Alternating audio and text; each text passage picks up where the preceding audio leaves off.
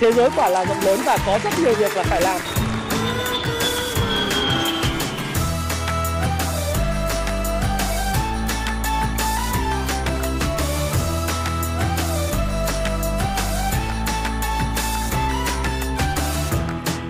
Hi, xin chào tất cả các bạn. Chào mừng các bạn đã quay trở lại với channel của Thái Phạm. Và 8 giờ tối chủ nhật hàng tuần, chúng ta lại cùng gặp nhau trong chuyên mục nhịp đập thị trường của tuần mới. Và tuần này là ngày 18 tháng 12 năm 2022. Và tuần này chúng ta thấy rằng là các cái hoạt động review của các quỹ ETF như là Vanex ETF hay là FTSE ETF đã xong. Và liệu còn có rủi ro gì cho thị trường ở lúc giai đoạn cuối năm khi mà à, người Tây, người nước ngoài đi nghỉ Noel và chúng ta cũng đang đến cái kỳ nó là kỳ ờ, nghỉ Tết dương lịch à, hay không? Thì ờ, chúng ta hãy cùng đến với lại tuyên bố trách nhiệm đầu video. Để các bạn đọc lại cái tuyên bố trách nhiệm này bởi vì cái video này của tôi thì sẽ không chỉ tiếp cận với những người đang đăng ký và đã đăng ký kênh của Thái Phạm mà sẽ là những người mới mới biết đến kênh Thái Phạm thì video này là video mang ý kiến chủ quan cá nhân của Thái Phạm tổng hợp lại các cái tin tức nhưng nó sẽ góp cho các bạn thêm góc nhìn về vấn đề bạn quan tâm đến đầu tư tài chính, chứng khoán và bất động sản vân vân. Các bạn hãy tham khảo và ra quyết định mua bán và tự chịu trách nhiệm cho hoạt động mua bán của mình bạn nhé. Lời hay lỗ với tất cả chúng ta để trên 18 tuổi cả rồi.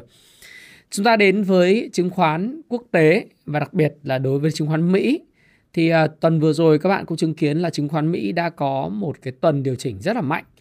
Và nhiều người thì nhìn vào chứng khoán Mỹ điều chỉnh nói ôi Dow Jones toang rồi, chứng khoán Mỹ ờ, hỏng rồi vân vân. Thì thực sự có phải là như vậy hay không?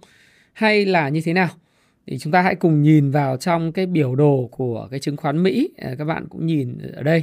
Đây là cái biểu đồ của Dow Jones theo chặt tuần.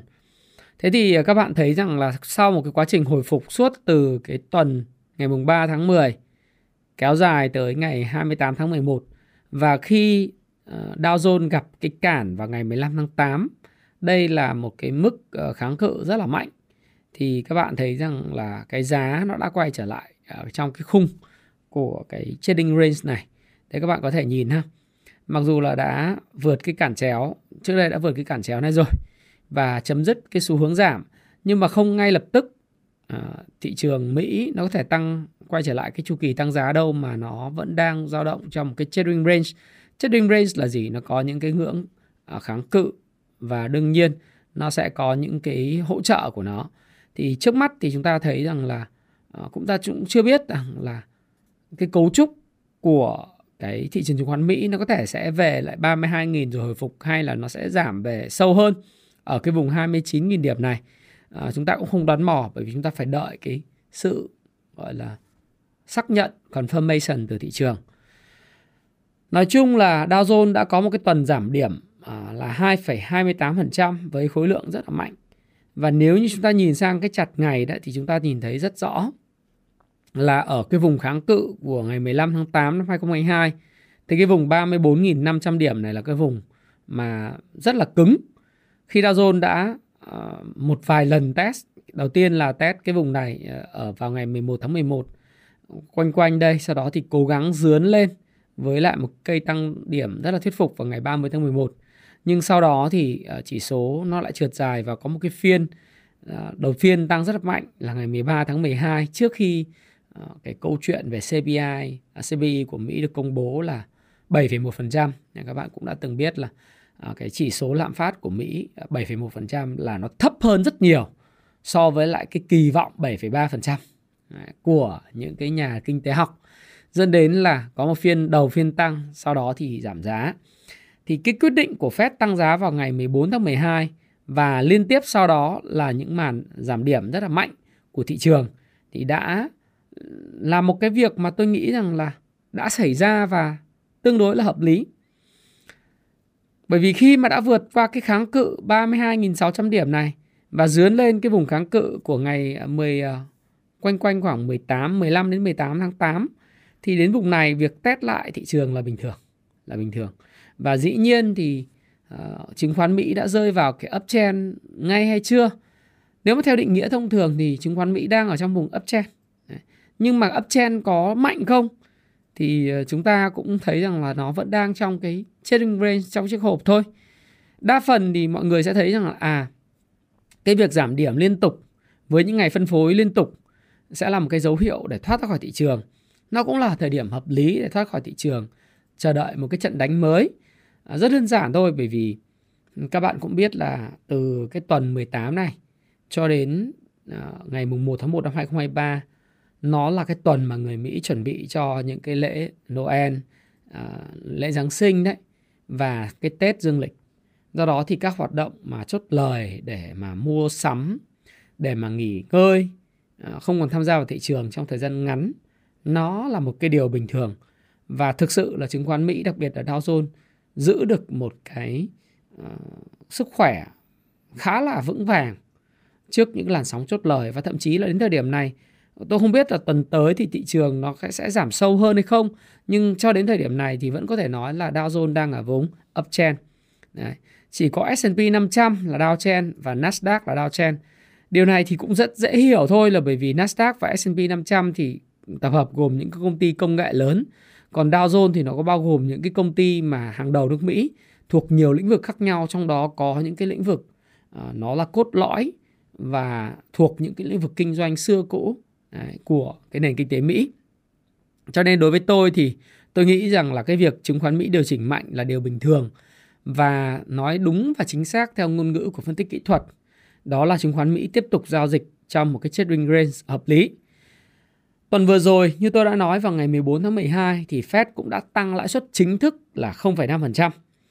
Và cái mức lãi suất này nó là cái mức lãi suất không còn bất ngờ đối với thị trường nữa. Bởi vì nếu các bạn xem lại những cái video của tôi từ tháng 9 ờ, trong cái lần tăng lãi suất thứ ba 0,75% thì thị trường đã dự báo rằng là lần thứ tư sẽ là 0,75% và lần thứ năm là tháng 12 là 0,5%. Và rõ ràng là thị trường có thể dự báo được cái mức tăng lãi suất của Fed. Và Fed đặc biệt là ủy ban của cái hiệp hội thị trường mở FOMC và ông Jerome Powell đã và đang quản trị được cái kỳ vọng tiếng Anh nó gọi là cái expectation của thị trường một cách rất tuyệt vời. Họ cho nhà đầu tư, các cái doanh nghiệp và những cái thành viên tham gia participants của market một cái lộ trình mà cái lộ trình ở đó mọi người đều biết họ sẽ làm gì, sẽ hướng tới đâu, mục tiêu là gì, trọng tâm là gì trong từng cái giai đoạn cụ thể để mà những cái thành viên tham gia thị trường có thể có ờ, cái cái cách mà thích nghi để mà ứng phó đối với lại cái sự thay đổi về chính sách. Điều này đó là một cái điều mà à, Fed đã làm rất là tuyệt vời chứ không có hiện tượng giật cục.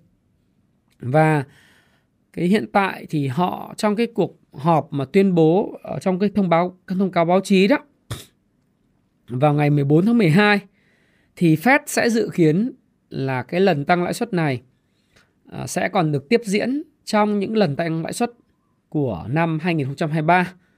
Cụ thể ở đây vào ngày 1 tháng 2 năm 2023 là lần họp tiếp theo của Fed và sau đó là tháng 3 năm 2023 thì cái mức lãi suất của Fed sẽ nâng lên cái mức khoảng 5,1%. Đó là target rate. Và kể từ đó, nhiều khả năng thì như tôi đã nói và cập nhật với các bạn rất nhiều lần, Fed cũng đã làm được một công chuyện đó là quản trị cái kỳ vọng thị trường tốt đúng không? Họ nói là mục target mục tiêu là 5,1% và họ sẽ giữ ở đó đến khi cái mức lạm phát giảm xuống. Mục tiêu của lạm phát là 2%.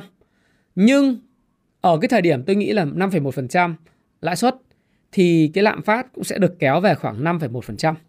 Và điều này sẽ xảy ra à, tôi không biết là nó sẽ xảy ra trong tháng 2 hay tháng 3. À, nhưng tôi đoán là nó sẽ xảy ra trong nửa đầu của năm 2023. Đó là cái half one Tiếng Anh nó chia rằng là half one và half two giống như là second half và first half của bóng đá vậy đó. First half là hiệp 1, second half là hiệp 2. Thì trong một năm chúng ta chia ra là cái half one là cái Ờ, uh, 6 tháng đầu năm và tiếng Anh nó chia là H2 tức là half 2 là hiệp 2 bắt đầu từ tháng 7, mùng 1 tháng 7. Thế thì cái khả năng mà Fed sẽ tăng lãi suất lên mức 5 đến 5,1% khoảng khoảng đó sẽ diễn ra ngay sau à, ngay trong cái nửa đầu của năm 2023. Và cái này cũng là thứ mà Fed đã đưa ra kỳ vọng, đã thiết lập kỳ vọng. Và những thành viên của thị trường mà tôi nói rất nhiều lần, tôi đặc biệt quan tâm đến cái phát biểu của ông Williams, là ông chủ tịch của Fed New York. Đấy. Fed New York là một trong những Fed quyền lực nhất trên thế giới. Và trên nước Mỹ thì đương nhiên rồi nhưng mà cái phát biểu của Williams là một trong những phát biểu rất đáng lưu ý. Thì ông Williams ông nói rằng là nhiều khả năng cái mức mà các thành viên trong hiệp hội thị trường mở FOMC nói là 5,1% nhưng họ không loại trừ là sẽ tăng cao hơn cái mức này một chút vì cái cuộc chiến chống lạm phát đối với họ là cuộc chiến quan trọng nhất và target rate của cái inflation cái mục tiêu lạm phát inflation rate của họ là phải là 2%. Họ sẽ buông cái vấn đề việc làm để mà tập trung vào cái vấn đề về lạm phát. Và về mặt chỉ số thì như tôi đã có cập nhật với các bạn, à, tôi nghĩ rằng là cái việc tăng lãi suất này thì cũng đã Ờ, không ảnh hưởng nhiều tới câu chuyện của cái ờ, lợi suất trái phiếu chính phủ Mỹ 10 năm. Và cái đô la index thì ờ, rất may mắn cho các quốc gia đang phát triển và các quốc gia kém phát triển là nó đã ngừng tăng. Cái đỉnh cao của nó là 110 mà 115 đúng không? 114,8. Bây giờ nó chỉ còn 104, nó đang dao động xoay xung quanh cái đường MA 200. Cái đường tím hay đường MA 200 và khả năng. Tôi nghĩ rằng là trong thời gian tới thì có thể có những cái sự biến động trong đầu năm 2023 khi mức ờ, uh, lạm mức đô la index này nó có thể có những cái ờ, theo Wyckoff các bạn đọc cái cuốn mà làm giàu từ chứng khoán bằng phương pháp VSA chính gốc của Richard Wyckoff cái cuốn màu đen và cái cuốn màu vàng mới ra này này à, hai cái cuốn cuốn màu đen và cuốn màu vàng là cuốn highly recommend. Thì hoàn toàn là đô la index có thể có những cái cấu trúc tái phân phối nghĩa là nó sẽ có những cái biến động và hoàn toàn nó có thể về lại 108, 110 cũng không chừng. Thì căn cứ như thế nào có thể đoán được cái chuyện đó thì chúng tôi không biết là cái chuyện gì sẽ xảy ra. Nhưng hoàn toàn có điều đó xảy ra bởi vì nó theo cái cấu trúc tái phân phối của đô la index thôi. Thì Richard Rykoff đã nói rồi thì các bạn nên tham khảo và đọc. Nói chung là một cái cuốn sách mà chỉ có khoảng 500 ngàn thôi, 499 nghìn có thể giúp bạn có thể đọc hiểu về cấu trúc của thị trường, dự báo ờ, một cách có xác suất cao về các vấn đề xảy ra trong tương lai thì cũng rất là đáng giá. Theo tôi thì các bạn nên học và đọc kỹ cái cuốn này cộng với nến Nhật thì các bạn sẽ hiểu được cái cấu trúc của cái thị trường forex.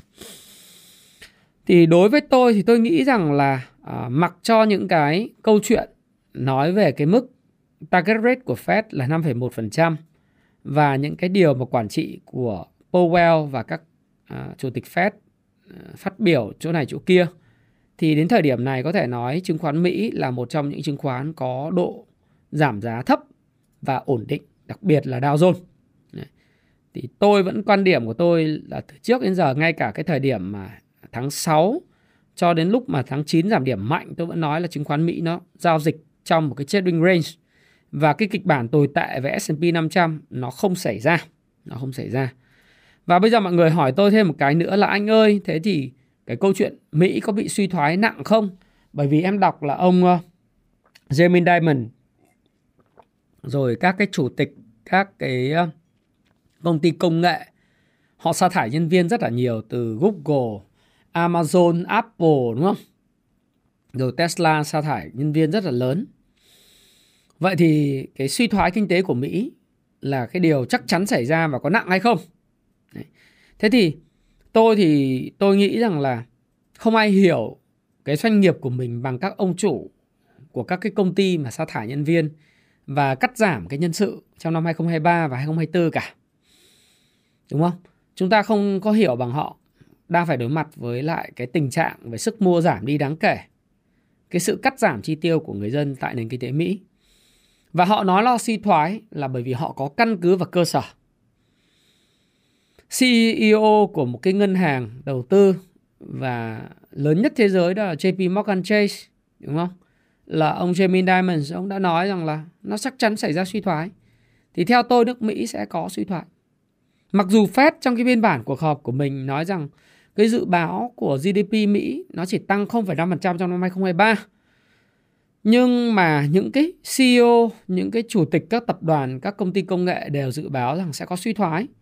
Vậy thì họ nói họ hiểu doanh nghiệp của họ, họ hiểu cái sức cầu của những cái khách hàng chính của họ. Các cái kế hoạch ngân sách 2023 của những cái đối tác của những bạn hàng họ hiểu. Thì cái việc suy thoái là không thể tránh khỏi. Ừ. cái việc suy thoái chính không thể tránh khỏi nhưng mà vấn đề câu chuyện là có suy thoái nặng hay không?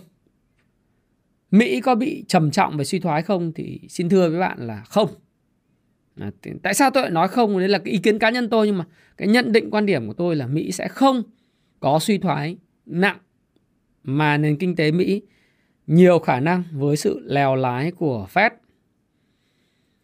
thì sẽ có sự hạ cánh tương đối là soft landing. Là vì sao? Tiếng Anh nó có từ thanks to là cảm ơn. Đấy.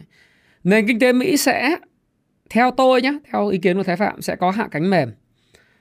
Bởi vì phải cảm ơn hai việc. Một, đấy là cái cuộc chiến của Nga và Ukraine là cái cuộc chiến sẽ khiến nước Mỹ hưởng lợi lớn nhất. Họ hưởng lợi vì hai phần. Một là đất nước Mỹ là đất nước mà có cái công nghiệp quốc phòng và xuất khẩu vũ khí, gọi là số một trên thế giới. Thì theo một cái bài báo mà tôi đọc, nói chung là trên Politico New York Times thì tôi có thể chia sẻ lại với bạn đó là nước Mỹ họ xuất khẩu vũ khí. Thực ra thì mọi người cứ nghĩ là họ viện trợ uh, giá rẻ cho Ukraine nhưng mà vấn đề là họ sản xuất chẳng hạn một cái tên, tên lửa Tomahawk uh, là 15 triệu đô la thì họ bán là 15 triệu đô la thì Ukraine chỉ biết là cái giá của cái Tomahawk là 15 triệu đô hay mấy triệu đô đấy. Chứ đâu biết chi phí sản xuất là bao nhiêu. Họ mắc cấp bao nhiêu phần trăm lợi nhuận trong đó thì cũng không biết đúng không?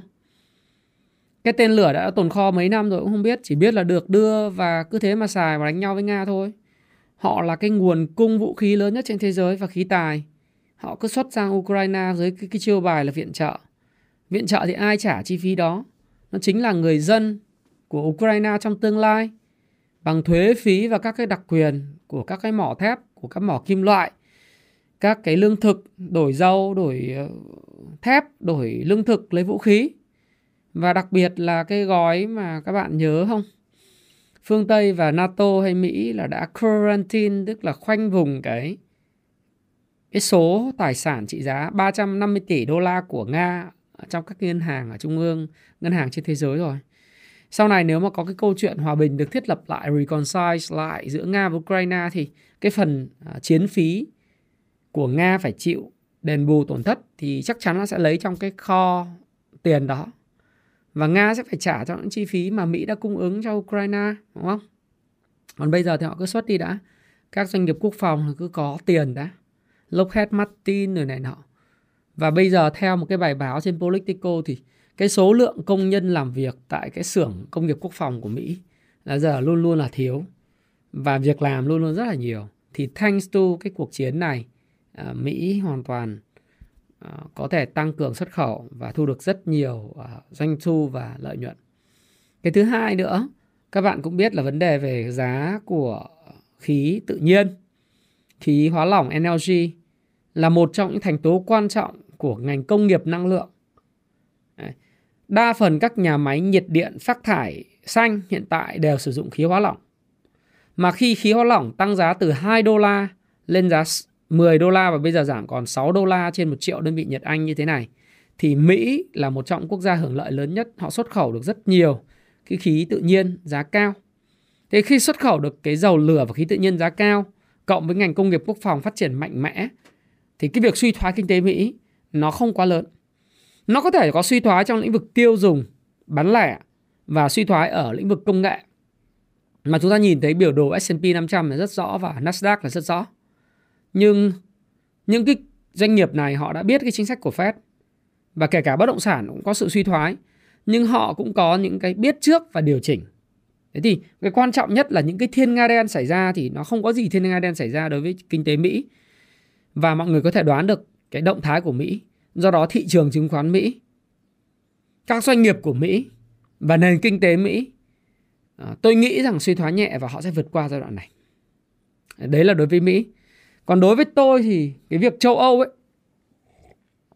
sẽ gặp nhiều khó khăn và suy thoái lâu dài hơn rất nhiều so với lại uh, Mỹ. Đấy thì đây là cái biểu đồ Fed sẽ tăng lãi suất lên 5,1% uh, ờ, trong năm 2023 ha. Thì các bạn thấy rằng là cái bà chủ tịch của ngân hàng trung ương châu Âu đấy, bà nói rằng là Fed trong cái cuộc họp vào ngày thứ năm vừa rồi bà nói là khẳng họ đã tăng lãi suất lên mức 2%.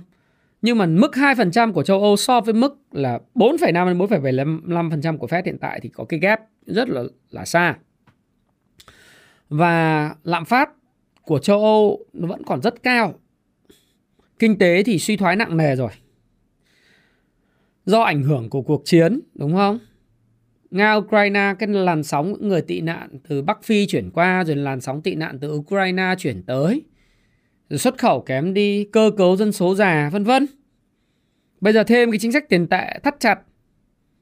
Lãi suất tăng cao. Đúng không? Bây giờ mức lãi suất thứ năm vừa rồi mới tăng có lên 2%, 1,5 lên 2%. So với lại Fed thì cái dư địa tăng lãi suất của châu Âu nó còn tới 2,5% cho đến 3% nữa cơ mà. Đó, họ phải tăng thôi bởi vì là cái mức lạm phát của họ đó các bạn nhìn cái lạm phát ở ở Hungary bây giờ lên tới 23%, Latvia 21%, Estonia 21%.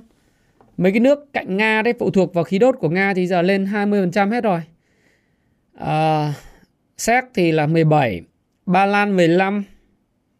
Mấy cái nước ở khu vực Đông Âu rất là tệ như là Croatia này, Ý là 12,5, Đức cũng ờ, năm 2022 là 11,3, Hà Lan 11,3, Áo 11, Bỉ trên 10, Bồ Đào Nha 10, Thụy Điển 10, Đan Mạch gần 10 9,7%, Phần Lan 9,1.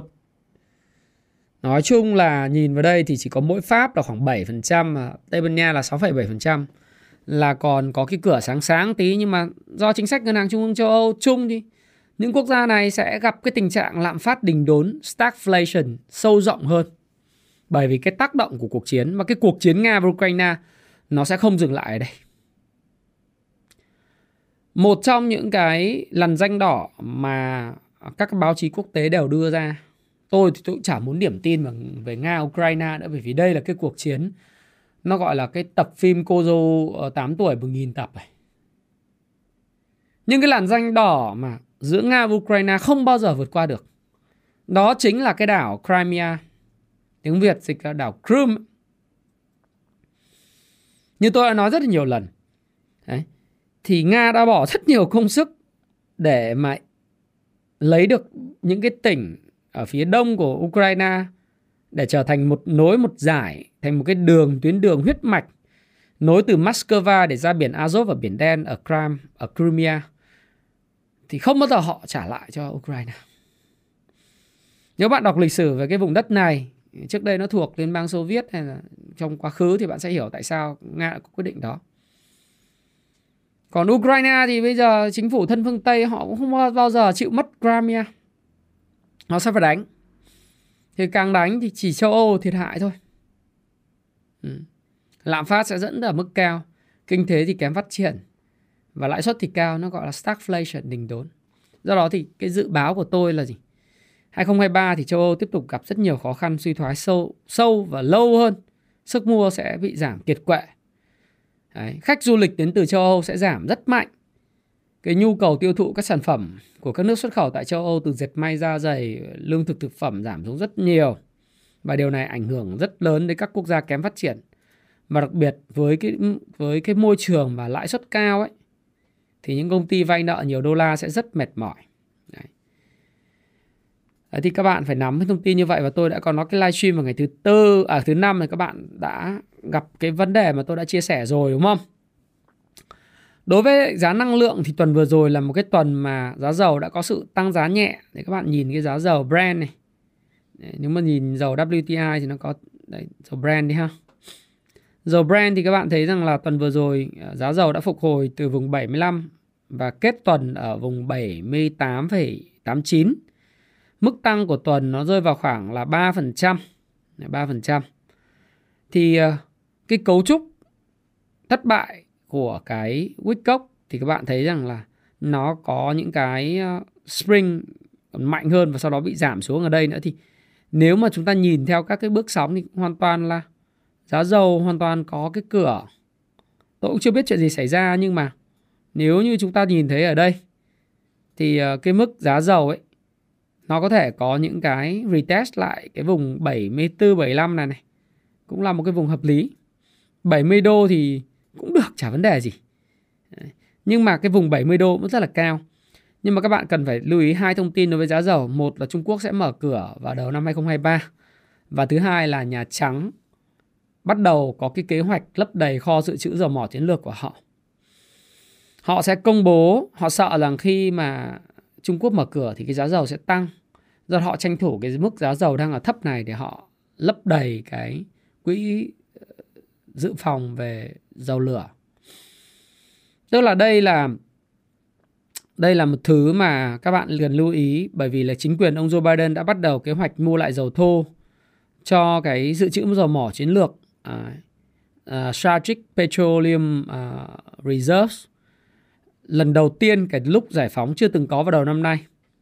Và theo cái quan chức cao cấp của chính quyền ông Joe Biden cho biết là cái Bộ Năng lượng của Mỹ đang có kế hoạch mua lại tới 3 triệu thùng dầu và được giao vào tháng 2. Đấy, thì người ta biết là Trung Quốc mở cửa vào tháng 3 họ không mua thời điểm này thì cái giá dầu nó sẽ không còn rẻ nữa và Goldman Sachs cũng dự báo rồi. Giá dầu thì cũng sẽ chỉ ờ, thấp từ giờ đến đầu năm thôi. Trung Quốc mở cửa trở lại là mọi thứ nó sẽ tăng lại thôi. Và theo như Bộ Năng lượng thì việc mua lại này là cơ hội để đảm bảo cho một thỏa thuận tốt với những người nộp thuế ở Mỹ bằng cách là mua lại dầu với giá thấp hơn giá trung bình 96 đô ở mức nó được bán ra. Và đặc biệt là vấn đề về an ninh năng lượng họ muốn đảm bảo cái dự trữ dầu lửa ở mức có thể hỗ trợ cho cái vấn đề an ninh năng lượng của Mỹ.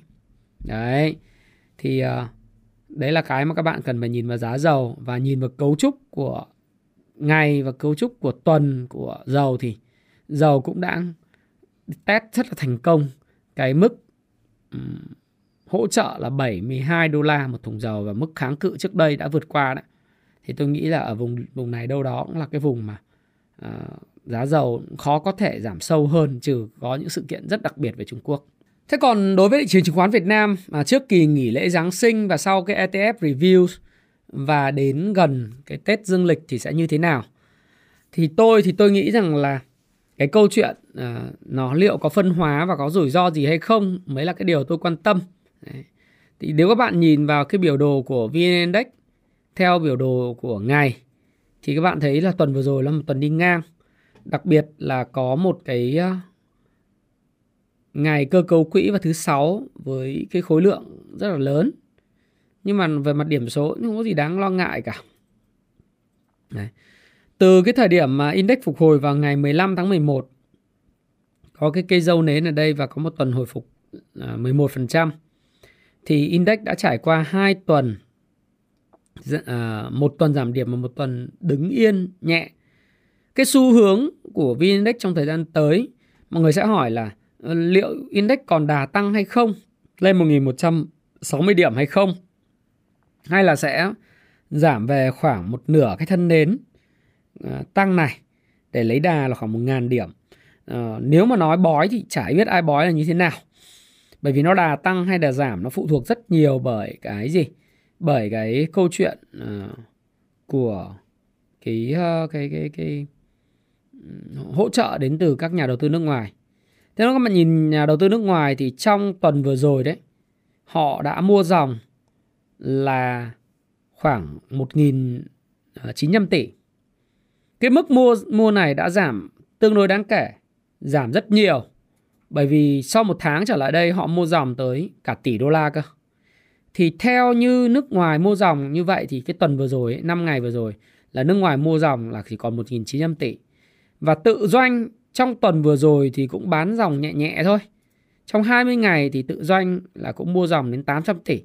Vậy thì cái đà tăng vừa rồi, đà phục hồi vừa rồi hoàn toàn phụ thuộc vào cái câu chuyện là khối ngoại đẩy mạnh mua dòng khi cái định giá của VN Index rẻ. Và tôi cũng đã chia sẻ đó là hoàn toàn đến từ các cái quỹ ETF, đặc biệt là phu bông ETF của Đài Loan. Và các cái quỹ ETF mà theo tôi biết ờ, ở CTA, ETF và các quỹ Pinos giải ngân rất là mạnh. Cái dòng tiền Pinos là dòng tiền đánh ngắn, vào nhanh thì ra nhanh. Thế thì cái câu chuyện mà nó vào nhanh ra nhanh và nó liệu là đã có cái gây khó chịu gì cho VN Index chưa? Thì cái cản trước mắt của VN Index nó là một khoảng 1100 kể cả nếu mà các bạn nhìn đây là cản 1120 điểm thì cái cản chéo này ờ, cần rất nhiều động lực để vượt qua đúng không Đấy, cái cản chéo này cần rất nhiều động lực để vượt qua chứ không phải đơn giản là muốn vượt qua là vượt qua Thế thì index thì đang theo mây Ichimoku thì đang đi trong mây thôi. Ờ, rất khó để nói là nó đã ổn hay chưa. Đấy. Liệu có sự phân hóa không thì chúng ta nhìn vào đây thì chúng ta cũng thấy rằng là VN Index thì vẫn đang trong downtrend nhưng mà có khả năng là đang sideways trong downtrend đúng không? Theo cái phần mềm của Kung Fu Stop Pro thì chúng tôi thấy là sức khỏe thị trường hiện tại đang ở cái vùng ờ, chớm tham lam thôi. Đấy, chớm tham lam. Các bạn nhìn PE của thị trường hiện nay đang là 11 10.99 và P trên B của thị trường thì nó rơi vào khoảng là 1,69 và thị trường trong ngắn hạn thì đang ở mức tham lam một chút. Đấy, nên mức tham lam này thì nó tương đương với mức vào đầu tháng 8 chưa ở mức cái tham lam quá nhiều nhưng mà đại khái đã đã mức tham lam. Tham lam thì vùng này index là đang vùng sideways và tôi kỳ vọng vào các sự phân hóa giữa các nhóm ngành. Bởi vì sao? Bởi vì có một số các tin tức tốt đẹp và vui hơn về vĩ mô. Thí dụ như đợt vừa rồi khi mà chính phủ ờ, đi sang châu Âu thì đã có những cam kết rất mạnh mẽ của châu Âu trong cái câu chuyện là giúp Việt Nam 15,5 tỷ đô la cam kết cho chuyển đổi xanh. Thì cái này là một trong cái điều mà hỗ trợ rất là tích cực cho cái tiềm năng và triển vọng của kinh tế Việt Nam. Bởi vì chúng ta phải là một nền kinh tế có tiềm năng thì châu Âu họ mới hỗ trợ và thứ hai cái việc cải cách thể chế chúng ta vẫn đang tiếp tục diễn ra và các nhà đầu tư nước ngoài đặc biệt là châu Âu họ nhìn thấy Việt Nam là một trong những quốc gia mà có cái sự ổn định về kinh tế vĩ mô, ổn định về mặt chính trị và cái cam kết cao của chính phủ về câu chuyện chuyển đổi xanh cho nên họ hỗ trợ và 15,5 tỷ đô la này thì bao gồm cái gì? À, bao gồm những cái thỏa thuận à, với cái mức à, hỗ trợ tài chính tức là vừa vừa là cho cho không hoàn lại và một phần là lớn đó là vay với lãi suất thấp. Đấy. Một cái tin vui nữa là một cái kỷ lục trong năm 2022 đó là chúng ta đạt cái mức uh, xuất nhập khẩu kim ngạch được 700 tỷ đô la, đứng thứ hai sau trên ở ASEAN. Đây là cái mức ấn tượng là bởi vì năm 2017 chúng ta đạt cái mức có 400 tỷ thôi. Đến năm 2021 thì là 600 tỷ, còn năm nay là 700 tỷ đô la. Và theo WTO thì uh, chúng ta đã đứng thứ uh, nền kinh tế khoảng sấp xỉ nền kinh tế thứ 20 về xuất nhập khẩu rồi. Đấy. Chúng ta đứng năm 2021 đã WTO đã ghi nhận là xuất khẩu Việt Nam đứng thứ 23 trên thế giới và nhập khẩu là đứng thứ hạng 20. Đây là một cái điều thần kỳ trong cuộc đổi mới cải cách mở cửa của Việt Nam. Và chúng ta là người Việt được hưởng lợi rất nhiều từ cái cái cái quá trình này của chính phủ là rất là tốt. Thì đây là một cái tin tức mà rất là vui là bởi vì việc xuất khẩu sang Hoa Kỳ hiện nay của chúng ta đã đạt trên hơn 100 tỷ và tăng ờ, uh, 17,7% so với cùng kỳ. Đấy. Và nếu mà tính theo cái quy mô GDP của Việt Nam hiện tại thì các bạn thấy là GDP Việt Nam hiện tại nó là vào khoảng tầm 400 tỷ đô la thì cái mức mà kim ngạch xuất nhập khẩu này này theo World Bank thì GDP Việt Nam nó khoảng gần 400 tỷ đô đúng không? Thì cái mức xuất nhập khẩu này thì nó có cái độ mở về tức là chúng ta lấy cái doanh thu xuất nhập khẩu chia cho cái GDP chúng ta sẽ biết được cái mức độ gọi là mở của nền kinh tế đối với lại thị trường thế giới thì gần hai lần đúng không? Nếu mà 800 tỷ, xuất nhập khẩu 800 tỷ thì độ mở là là hai Thế thì uh, rất là lớn. Đấy. Đây cũng là một cái thành tích rất tốt đối với lại nền kinh tế Việt Nam. Và chúng ta nhìn thấy là cái tin tức về vĩ mô đặc biệt là cái câu chuyện liên quan đến việc kêu gọi hạ lãi suất à, huy động và hạ lãi suất cho vay. Thì tuần vừa rồi trong họp cuộc họp ngày 15 tháng 12 thì Hiệp hội Ngân hàng đã yêu cầu và kêu gọi những cái ngân hàng là huy động tối đa là 9,5% một năm thôi để mà có thể cho vay và hạ lãi suất cho vay xuống. Thì trong thời gian vừa rồi cũng ta cũng thấy là thanks to cái cái đô la index nó giảm dẫn đến là cái tỷ giá nó hạ nhiệt. Cái lãi suất thời gian tới cũng sẽ hạ nhiệt. Và theo lãnh đạo của ngân hàng nhà nước à, ông Đỗ Minh Tú đó thì à, Đào Minh Tú phó thống đốc thường trực chỉ cho biết là cái việc giảm lãi suất này theo báo đầu tư nó là chỉ đạo chứ không phải là kêu gọi và sẽ giám sát và có cơ chế thưởng phạt đối với các ngân hàng. Đấy. Thì cái điều này sẽ hỗ trợ cho các cái doanh nghiệp có cái mức lãi suất dễ chịu hơn trong cái bối cảnh à, cái thị trường xuất khẩu của họ ở châu Âu và Mỹ đang bị thu hẹp do cái suy thoái kinh tế tại châu Âu rất là nặng nề và suy thoái kinh tế trước mắt ở Mỹ trong ngắn hạn. Thì đấy là cái mà chúng ta cũng thấy là có những cải thiện rất là đáng kể về mặt vĩ mô chúng ta có thể nhìn. Tuy vậy thì nó vẫn còn rất là nhiều thách thức đối với lại vĩ mô, chúng ta cập nhật về vĩ mô trước một chút. Đó là như tôi nói là Âu và Mỹ họ sụt giảm đơn hàng thì các cái đơn hàng cho các doanh nghiệp xuất khẩu giảm rất mạnh. Và doanh nghiệp thì lo tình hình sản xuất kinh doanh còn khó khăn kéo dài trong cái bối cảnh lãi suất ở mức cao. Và theo như ờ, recommendation của World Bank thì chính sách tỷ giá của Việt Nam thì nên và có thể linh hoạt hơn nữa để hỗ trợ doanh nghiệp xuất khẩu. Đấy. Đối với thị trường bất động sản thì không chỉ có bất động sản Việt Nam mà theo ờ, quỹ tiền tệ quốc tế IMF thì khả năng bất động sản châu Á sẽ giảm giá rất là mạnh. Bởi trong một cái nghiên cứu vừa công bố thì quỹ tiền tệ IMF cho biết là các thị trường bất động sản tại châu Á sẽ chứng kiến một cái sự sụt giảm lãi giá rất mạnh do lãi suất tăng cao khiến người dân gặp cái khó khăn về tài chính khi mua nhà. Đấy. Thì cái việc giảm giá này tôi nghĩ là cần thiết để tránh những cái bất ổn trong xã hội còn đối với thị trường bất động sản đất nền, giá bất động sản ở các cái địa phương phía Bắc hiện tại thì là những nhà đầu cơ là giờ chết chết ngắc rồi. Đấy. Rất thách thức. Chẳng hạn như khu vực uh, ven Hà Nội từng sốt giá như Thạch Thất này, Sóc Sơn, Sơn Tây, giao dịch bất động sản rơi vào trầm lắng. Giá đồng loạt giảm 23%, thậm chí 40% kể từ thời điểm đầu năm nhưng mà không có khách.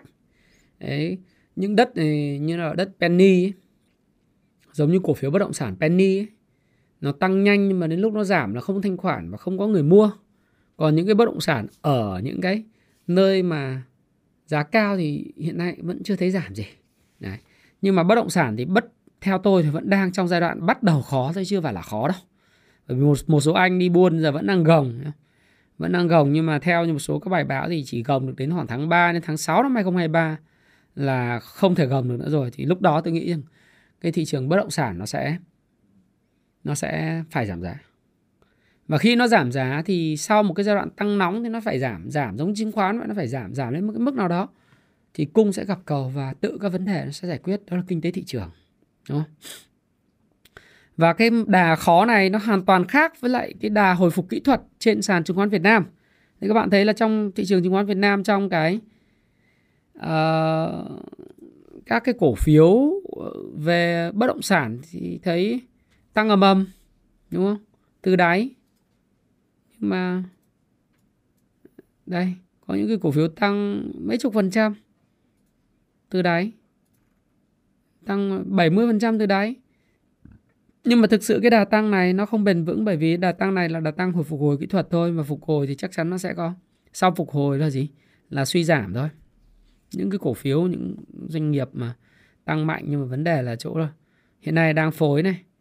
Như cái cổ phiếu này đang có cái vùng phân phối này. Sau khi tăng gấp 3 lần từ vùng đáy đúng không? Đang có sự phân phối. Do tay to đẩy giá xong rồi đang kéo ngang kéo ngang kéo dọc tăng giá giảm giá mỗi ngày để phân phối. Thì những cái việc này nó là cái việc hết sức bình thường. Đấy, giảm sâu thì sẽ có hồi phục mà hồi phục này cũng để thoát hàng thôi. Đấy, đúng không? Khá là nhiều những cổ phiếu như thế. Kể cả những cổ phiếu lớn các bạn thấy khi mà nó thoát hàng thì rất là phũ tăng 40% nhưng khi thoát thì những ai kẹt trên đỉnh xuống thì phải mất mười mấy phần trăm rồi, đúng không? Rồi các bạn nhìn thấy kể cả những cái cổ phiếu như này giảm rất là mạnh. Ừ. thì các bạn hãy cẩn trọng. Là bởi vì cái đợt hồi phục này kể cả đối với lại vật liệu xây dựng, mọi người cứ đồn là à, Trung Quốc mở cửa thì à, thép được giải quyết những vấn đề bất động sản Trung Quốc đã đã được giải quyết đâu bất động sản Việt Nam mình. Ví dụ như từ đây tăng 70% kể từ vùng đáy 12 này đây là cái cổ phiếu ở trên ờ, đồ thị đây các bạn nhìn. Tăng 70% này trả dựa trên căn cứ của một cái FA tốt và triển vọng tốt gì. Nó chỉ là cái đợt hồi phục sau khi đợt giảm sâu thôi. Có khả năng nó sẽ kéo về lại cái vùng đi ngang phè phè này lên 22. Nhưng ở cái này thì rủi ro nó nhiều hơn rất nhiều. Ở cái vùng 22 này nó rủi ro rất nhiều. Và nó là một cái sự phân phối của những cái tay to đã mua gom hàng ở vùng giá rẻ này. Đúng không? Bởi vì nó không dựa trên như tôi nói các bạn là những cái phục hồi kỹ thuật mà không dựa trên triển vọng tương lai. Đa phần là tin đồn. Dựa trên giá thép Trung Quốc phục hồi, dựa trên những cái đâu đâu đấy. Thì cái áp lực khi mà nước ngoài ngưng mua dòng, các tay chơi đã thoát hàng xong thì còn lại chỉ là nhỏ lẻ ôm lại những cái cổ phiếu ở mức giá cao thôi. Và các bạn cứ nghĩ là mình đang đầu tư dài hạn nhưng thực tế là các bạn đang đánh bạc. Nói theo ngôn ngữ của Jesse Livermore đó hay là uh, các cái nhà đầu tư như Richard Wyckoff thì họ nói rằng là hay William O'Neill nói thực tế những nhà đầu tư dài hạn mà không biết mình mua ở vùng giá trị và không biết là cái đồ mình mua là như thế nào còn là cái người đánh bạc lớn hơn bởi vì họ mua ở vùng giá cao xong rồi cứ ôn in đợi cái cổ phiếu mình phục hồi trong vòng mấy năm. Thì đó là còn hơn cả đánh bạc nữa phải không? Đánh bạc cược lớn hơn cả những người đầu cơ thì tôi nghĩ là cái đà phục hồi kỹ thuật này của VN Index thì nó uh, cũng đã diễn ra khá là ấn tượng. Khá là ấn tượng. Và nó sẽ tiếp tục đi lưng chừng lưng chừng như thế này. Uh, một số người thì nói với tôi là hỏi tôi là anh ơi đã có ngày phân phối số 5 chưa? Thì nếu theo định nghĩa đúng như chuẩn sách giáo khoa thì thì tôi cũng chia sẻ với các bạn. Đó là trong cái nhịp đập thị trường của IBD Ờ, nếu các bạn đăng ký sử dụng cái Kung Fu Stop Pro thì các bạn sẽ được cập nhật hàng ngày vào buổi chiều ngay sau giờ giao dịch hoặc là buổi tối. Đó là hiện nay mới có 4 ngày phân phối thôi bởi vì cái ngày 16 tháng 12, ngày hôm thứ sáu không phải là ngày phân phối vì nó diễn ra vào cái ngày đặc biệt có sự kiện cơ cấu của các quỹ ETF. Đấy. Thế thì các bạn lưu ý cái điều này. Chưa phải là cái ngày số 4, số, số, số 5 và số 6. Trong trường hợp có ngày phân phối số 5 và số 6 thì theo tôi thì các bạn nên cảnh giác rất cao độ vì đây là một đà, đà hồi phục kỹ thuật theo pha A của Wickock mà thôi. Nó không dựa trên các nền tảng gì cả về FA. Và như tôi đã nhận định thì VN-Index vẫn đang trong cái vùng hồi phục kỹ thuật. Và đối với tôi thì trong tuần vừa rồi nếu các bạn nhìn theo bộ cái cái uh, tuần vừa rồi đấy thì cái đà tăng khá là tốt đến từ thép, chứng khoán, ngân hàng. Nhưng mà cái khối lượng thì sụt giảm rất là mạnh so với tuần trước đó. Nếu trong hai tuần hồi phục thì cái ấn tượng nhất là sự hồi phục của các cái cổ phiếu ngành chứng khoán. Đấy, ngành chứng khoán. Rồi nếu mà trong một tháng vừa rồi khi nước ngoài mua dòng rất là mạnh thì hồi phục lớn nhất đến từ ngành chứng khoán và thép. Đấy, đấy là cái mà chúng ta có thể nhìn nhận trên cái công cụ công cụ Shop Pro. Tuy nhiên thì trong dài hạn tôi vẫn nghĩ rằng là cái vùng thị trường hiện tại ở không phải vùng thị trường hiện tại. Tôi có trao đổi với bạn là cái vùng mà từ 870 này này cho đến khoảng độ tầm à, 960. Tôi nghĩ cái vùng này là cái vùng gọi là đáy dài hạn của thị trường. Đáy dài hạn thị trường với PE bằng 10, P trên B bằng 1,5. Đó là vùng đáy dài hạn của thị trường. Đấy, vùng đáy dài hạn. Và cái vùng đáy dài hạn này được hỗ trợ bởi những tin tức rất tích cực đến từ các cái cơ quan chức năng. Đặc biệt là các cái kiến nghị của Bộ Công an về cái việc thanh lọc các cổ phiếu rác từ những vụ lừa đảo à, truy tố của Louis Holding. Đấy. Và Bộ Công an có những kiến nghị mà tôi đọc trong cái báo viên uh, à, Economy này trong sáng của cái ngày 17 tháng 12 rất hay. Đấy là những kiến nghị liên quan đến những cái lỗ hổng pháp lý chẳng hạn như là cái lỗ hổng pháp lý nhé theo cơ quan điều tra tôi đọc cho các bạn trên cái báo viên Economy này. Theo cơ quan điều tra thì qua công tác điều tra xử lý vụ án thấy một số các sơ hở thiếu sót trong quy định pháp luật về hoạt động chứng khoán để các đối tượng lợi dụng thực hiện hành vi phạm tội. Theo đó thì việc mở tài khoản chứng khoán quá dễ dàng, không kiểm soát nên các đối tượng đã lợi dụng thuê nhờ người khác mở tài khoản sử dụng các tài khoản này để mua bán tạo cung cầu giả đẩy giá lên cao để thu lợi bất hợp pháp. Cái việc mở tài khoản chứng khoán dễ dàng nó đến từ cái công nghệ định danh eKYC và cứ đi mua chứng minh nhân dân hay là nhờ người khác đứng tên ấy Đấy. Thứ hai là việc kiểm soát vay vốn theo hình thức vay hợp tác đầu tư còn nhiều sơ hở và pháp luật chưa kịp điều chỉnh. Các đối tượng đã lợi dụng sử dụng công ty chứng khoán và công ty thứ ba để lách luật ký hợp đồng cho khách hàng vay dưới dạng hợp tức đầu tư hoặc là hình thức góp vốn khác với lãi suất cố định để thu lợi. Từ đó các đối tượng có nguồn tiền để giao dịch, mua bán và đẩy giá, thao túng tăng tính thanh khoản các mã cổ phiếu rác để thu lời bất chính.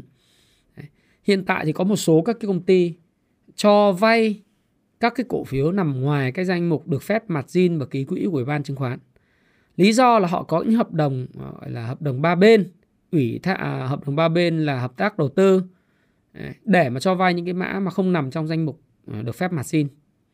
Thì đa phần là cung cấp những cái cái công ty chứng khoán mà cung cấp các cái, cái dịch vụ này thì đợt vừa rồi là là các bạn thấy rằng là khi họ cắt giảm đột ngột các hình thức cắt giảm margin đột ngột thông báo cho khách hàng là phải bán tống bán tháo. Nó gây ra sự hoảng loạn trên thị trường. Và đặc biệt là cái câu chuyện của cơ quan điều tra nói rằng là những cái này nó bị lợi dụng để đẩy các cổ phiếu rác lên. Ừ. và uh, cái cái uh, hình phạt liên quan đến hành vi thao túng còn rất là thấp. Đấy. Và Bộ Công an ờ, và cơ quan điều tra kiến nghị với Bộ Tài chính Ủy ban chứng khoán nhà nước là một là nghiên cứu này, tham mưu xây dựng sửa đổi các quy định pháp luật này như Bộ luật hình sự, luật chứng khoán và nghị định xử phạt vi phạm hành chính và các văn bản thi hành liên quan đến hoạt động thị trường để bịt kín sơ hở, bất cập, tăng tính răn đe và phòng ngừa. Đấy. Như vậy thì mới đầu tư dài hạn được. Tăng hình phạt và tăng mức xử phạt nghiêm khắc hơn đối với hành vi thao túng thị trường. Đấy. Quy định mỗi số điện thoại một email chỉ được sử dụng để mở duy nhất một tài khoản công ty chứng khoán thôi. À, quy định hơn, chặt chẽ hơn về điều kiện, quy trình, hạn mức tỷ lệ cho vay đối với các mã chứng khoán thuộc diện kiểm soát có thanh khoản thấp không thuộc diện vay margin đối với công ty chứng khoán và công ty tài chính nhé. Đấy. Rồi quy định giải pháp kỹ thuật để kiểm soát giao dịch của các cổ đông nội bộ theo hướng gắn trách nhiệm kiểm soát cho công ty chứng khoán. Chỉ cho phép cổ đông nội bộ giao dịch khi đã công bố thông tin đúng quy định chứ không được uh, gọi là giao dịch rồi mới báo tiền trảm hậu tấu đúng không? Rồi thứ hai là phối hợp với cơ quan có thẩm quyền để nghiên cứu sớm ban hành quy định, hướng dẫn làm cơ sở pháp lý trong việc xác định thiệt hại nhà đầu tư. Rồi thứ ba là xem xét xử phạt hành chính về hành vi cho mượn tài khoản chứng khoán dẫn đến hành vi thao túng bán khống. Mượn tài khoản để bán khống. Thì những cái đó là những cái mà tôi nghĩ là trong thời gian tới sẽ rất là tích cực. Nếu mà có những kiến nghị sửa luật như thế, thì trong cái vùng mà, ở cái vùng này, cái vùng PE bằng 10 của thị trường và cái vùng P trên B là khoảng 1.5 thì tôi tin rằng cái vùng 8.75 cho đến 963 là cái vùng dài hạn. Thế còn thị trường ngắn hạn có sức đẩy lên 1160 hay 1120 hay không thì cái điều đấy nó phụ thuộc vào cái câu chuyện của các cái quỹ à, nước ngoài, nhà đầu tư nước ngoài và các cái tay to. Đấy. Tôi thì tôi luôn luôn khuyên các bạn là đợt này vẫn là đợt phục hồi mang tính kỹ thuật. Hãy cơ cấu danh mục phù hợp và hy vọng cho những điều tốt đẹp nhất, những chuẩn bị cho điều tồi tệ nhất. Sẽ khó cái có màn tra tấn à, mạnh mẽ đối với tài khoản các bạn bán thống, bán tháo, cô mà zin chéo nhưng nó vẫn có những tiềm ẩn rủi ro nếu các bạn quá xa đà vào câu chuyện đầu cơ mà quên đi yếu tố nội tại, yếu tố cơ bản của doanh nghiệp và triển vọng trong kinh doanh của 2023 của doanh nghiệp. Đặc biệt đối với doanh nghiệp bất động sản, thép, à, vật liệu xây dựng Đấy.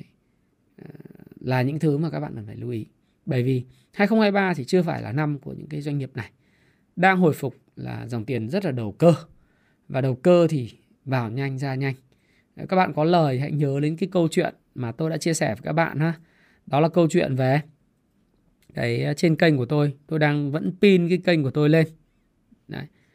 đó là cái bài học đi săn gà tây. Các bạn xem lại cái video này. Ngay trong cái pin video bài học đi săn gà tây với người nông dân có 11 con gà trong giỏ. Nếu bạn đang có lời hãy lưu ý bạn giống người nông dân đã có 11 con gà tây trong giỏ. Hãy cẩn trọng hãy luôn luôn để ý xem mình đang ở đâu và mình đang cần phải làm gì.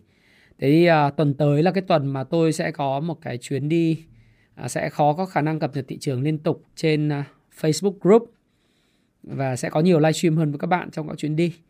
À, cũng cũng không có active vào thị trường lắm. Thì chỉ mong các bạn luôn luôn có một cái sự may mắn trong giao dịch và thành công.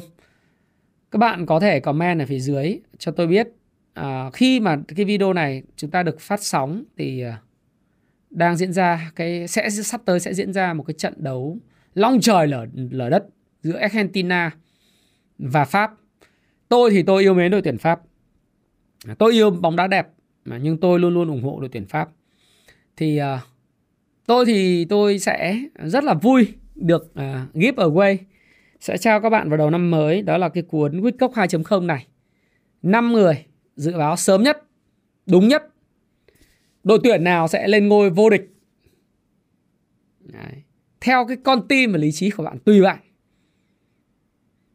Dự báo của cái video này hãy comment ở phía dưới đội tuyển nào sẽ lên ngôi vô địch nhé là tính cả 120 phút bao gồm penalty. Nhưng cái này khó này. Ai sẽ là người ghi bàn đầu tiên trong trận đấu và ở phút bao nhiêu? Thế mới hay đúng không? Và những bạn nào mà dự báo đúng nhất sớm nhất sẽ được nhận phần thưởng là một cuốn Wickock 2.0 trị giá 499.000. Đây là cuốn sách cực kỳ hữu ích dành cho những người mà tham gia thị trường chứng khoán. Nếu bạn chưa có, hãy sở hữu nó, hãy đọc nó và đừng quên đăng ký kênh Thái Phạm nếu bạn còn xem đến à, giờ này bởi vì kênh Thái Phạm rất hữu ích đối với bạn. Hẹn gặp lại các bạn trong video tiếp theo vào ngày thứ ba. Cảm ơn các bạn rất nhiều. Đặt trước hộp sách Đại Lộc Phát, bách sự may mắn, thiên sự thành công, vạn sự giàu có để có cơ hội nhận thêm một số tay 6 x 66 ngày thử thách, trị giá 400.000 đồng. Đặt trước ngay hôm nay